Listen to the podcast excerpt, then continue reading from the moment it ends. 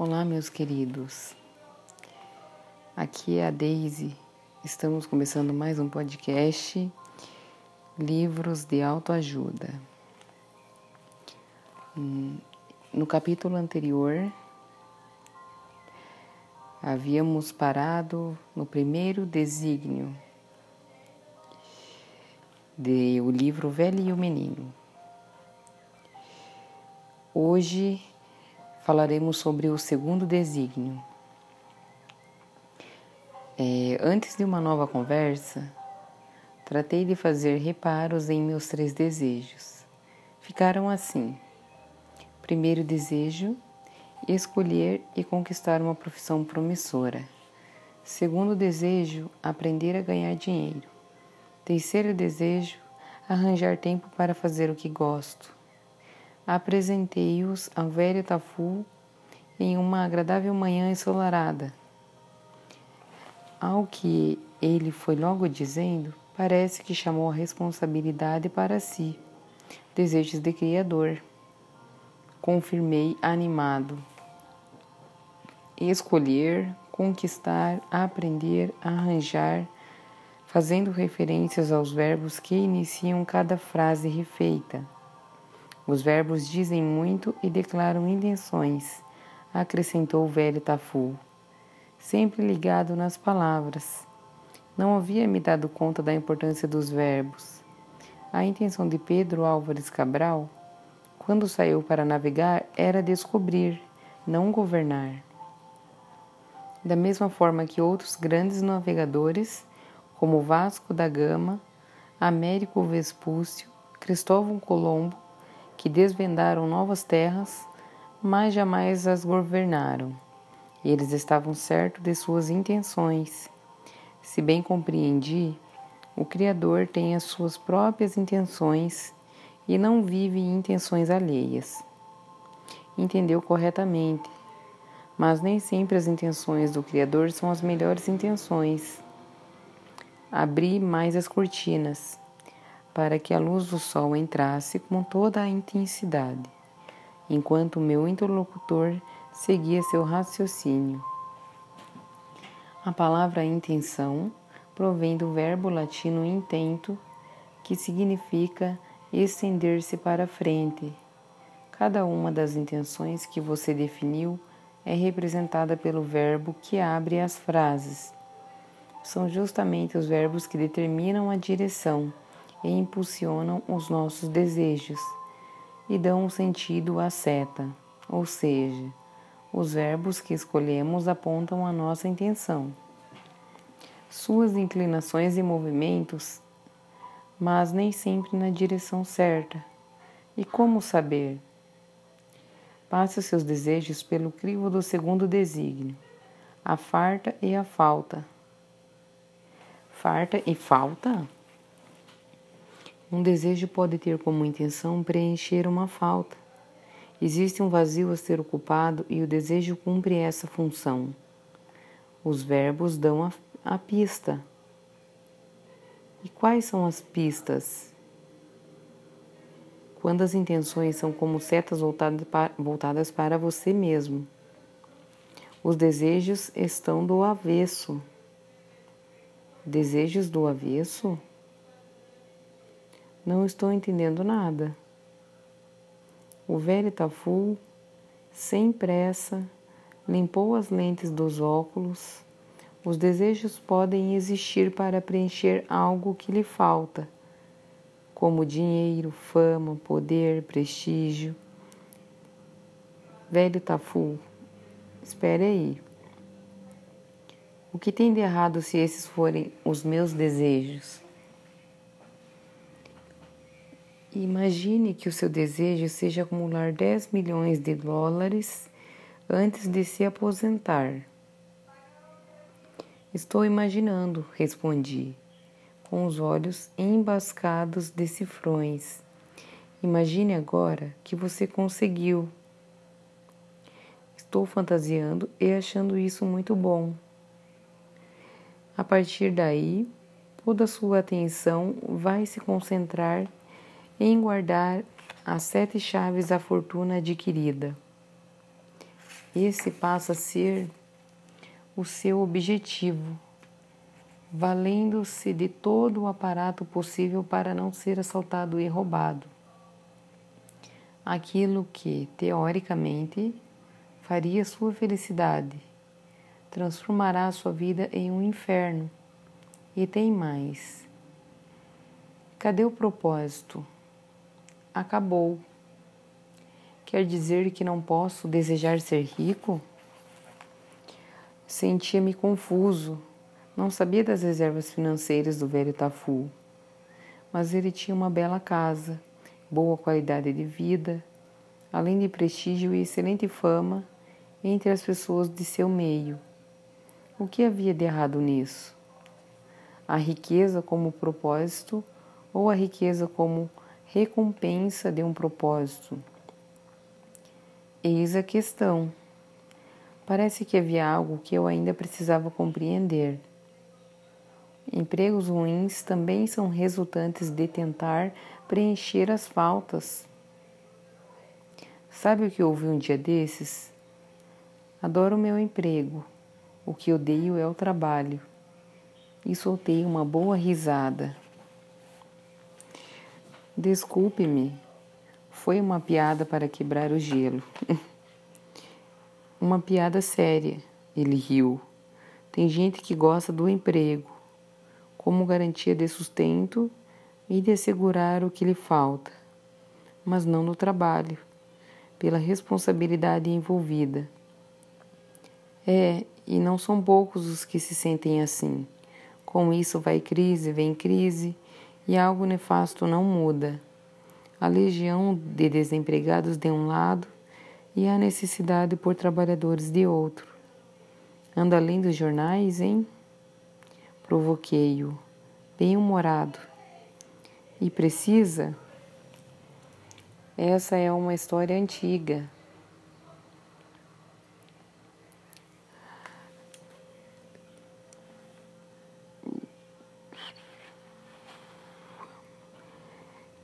Resolver a equação parece ser simples. Matematicamente, basta encaixar a oferta com a demanda. Mas é tão difícil quanto misturar rio, os rios Negro e Solimões. E por que é tão difícil? À primeira vista, a impressão era de que fosse fácil entender. A dificuldade está aí. São intenções muito diferentes. Quem procura emprego espera encontrar amparo, proteção e segurança.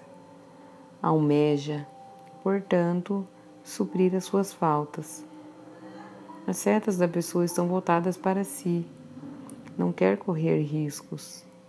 Justamente, com receio de perder a razão de sua procura, o emprego fará de tudo para preservá-lo e se preservar. Triste realidade. O caminho da falta é o da carência.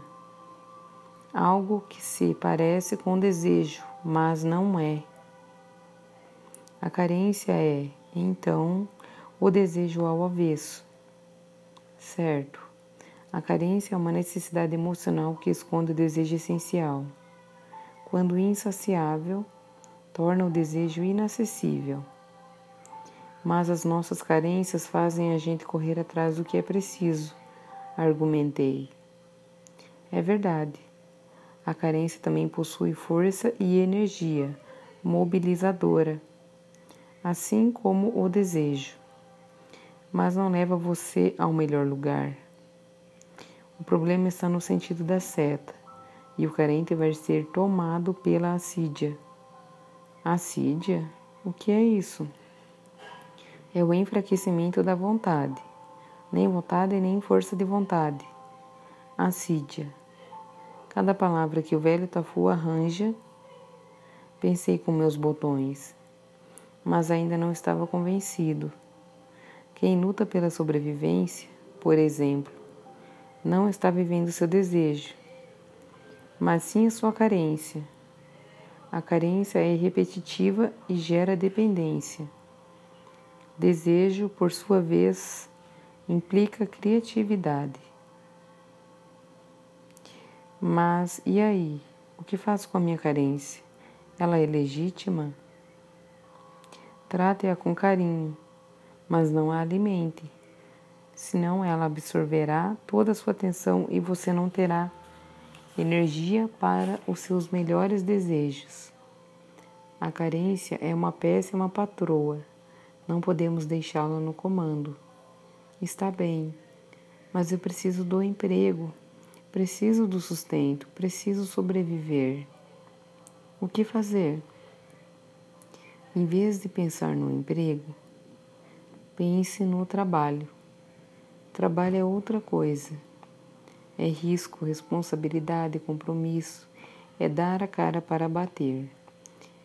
Romper barreiras, furar bloqueios, é pensar alternativas, propor soluções, usar a criatividade, é realizar e contribuir para que os resultados aconteçam. Caramba, fácil assim? Ironizei. Quem pensa em emprego em vez de trabalho não se fixa em lugar nenhum. Quem pensa em trabalho em lugar de emprego tem sempre uma vaga à sua espera. Mas isso só vai acontecer se a pessoa se orientar pela farta, não pela falta. A falta tem a ver com a carência. Entendi. Fale mais sobre a farta. Se a falta representa o vazio ser preenchido, a farta representa aquilo que você tem de sobra e pode oferecer. Desconheço o que eu tenho de sobra, lamentei, com sinceridade. E vai continuar desconhecendo se ficar preso à falta. Ele comentou, enquanto enchia os nossos copos de água.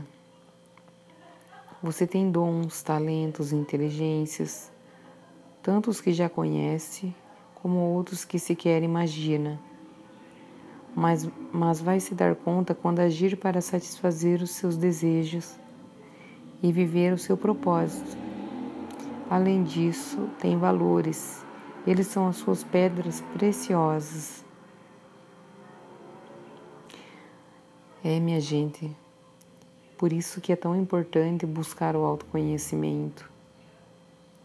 Só nos conhecendo é, nossos pontos fortes e fracos que conseguimos né, identificar é, as nossas habilidades e usar a nosso favor, é, tanto no trabalho como em qualquer outra área de nossa vida. E os pontos fracos podemos aprimorar, melhorar para que ele se torne um ponto forte.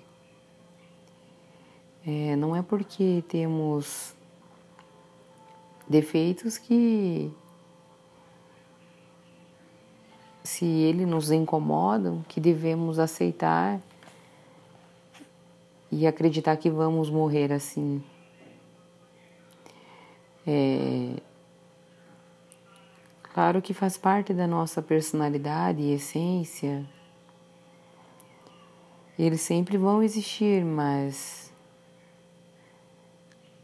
se nós, se a gente não nos policiar, isso pode acontecer com menos frequência. É, retomando a leitura, eu escutava com profundo interesse e até entusiasmo, e nem estou me referindo a seus potenciais, riquezas ocultas à espera de revelação. Muitas daquelas que buscamos avidamente do lado de fora estão, mesmo é bem lá dentro de cada um de nós. Olhos nos olhos, o velho Tafu de certa forma tratava de me desafiar, enquanto confiava o bigode. Confiava. Se você for capaz de descobrir o seu potencial, também será capaz de imaginar a riqueza que ele pode gerar. Ao enxergar dessa maneira, mais profunda e profícua poderá conter o ímpeto de olhar para as faltas e ficará apto a valorizar mais as fartas. Então, qual é o teste da farta e da falta? Você se refere ao segundo desígnio? Então vamos lá. O teste é o seguinte: o seu desejo existe para preencher as suas faltas ou para que você ofereça suas fartas? Silêncio. Não sabia como responder. Antes que você avalie seus desejos, deixe-me acrescentar algo. A farta é diferente do excesso. Parece igual, mas não é. O excesso é para quem não acredita na farta. A coisa estava se complicando. Queria saber onde ele pretendia chegar. Olhe para os lados e veja como o excesso está tomando conta do cotidiano. A comida em exagero, a roupa desnecessária, o remédio sem precisão, a produtividade máxima, o consumismo exacerbado, tudo em demasia. É o excesso, nada a ver com a farta. É por isso que ultimamente eu tenho optado, tenho praticado o minimalismo é, por vários motivos. E eu me sinto muito mais leve. Hoje em dia eu só compro aquilo que eu realmente preciso. Evito, eu evito comprar um, um, é, um ou mais itens daquela mesma categoria que eu já tenho. É, de fato, o velho Tafu sabia o que estava acontecendo, mesmo sem se ligar nos noticiários. A era do demais, seja na produção ou no consumo desme, desmesurado, é resultado dos excessos.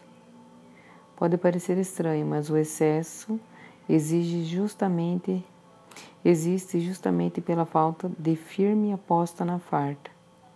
Então, por incrível que pareça, está mais relacionado à falta do que à farta.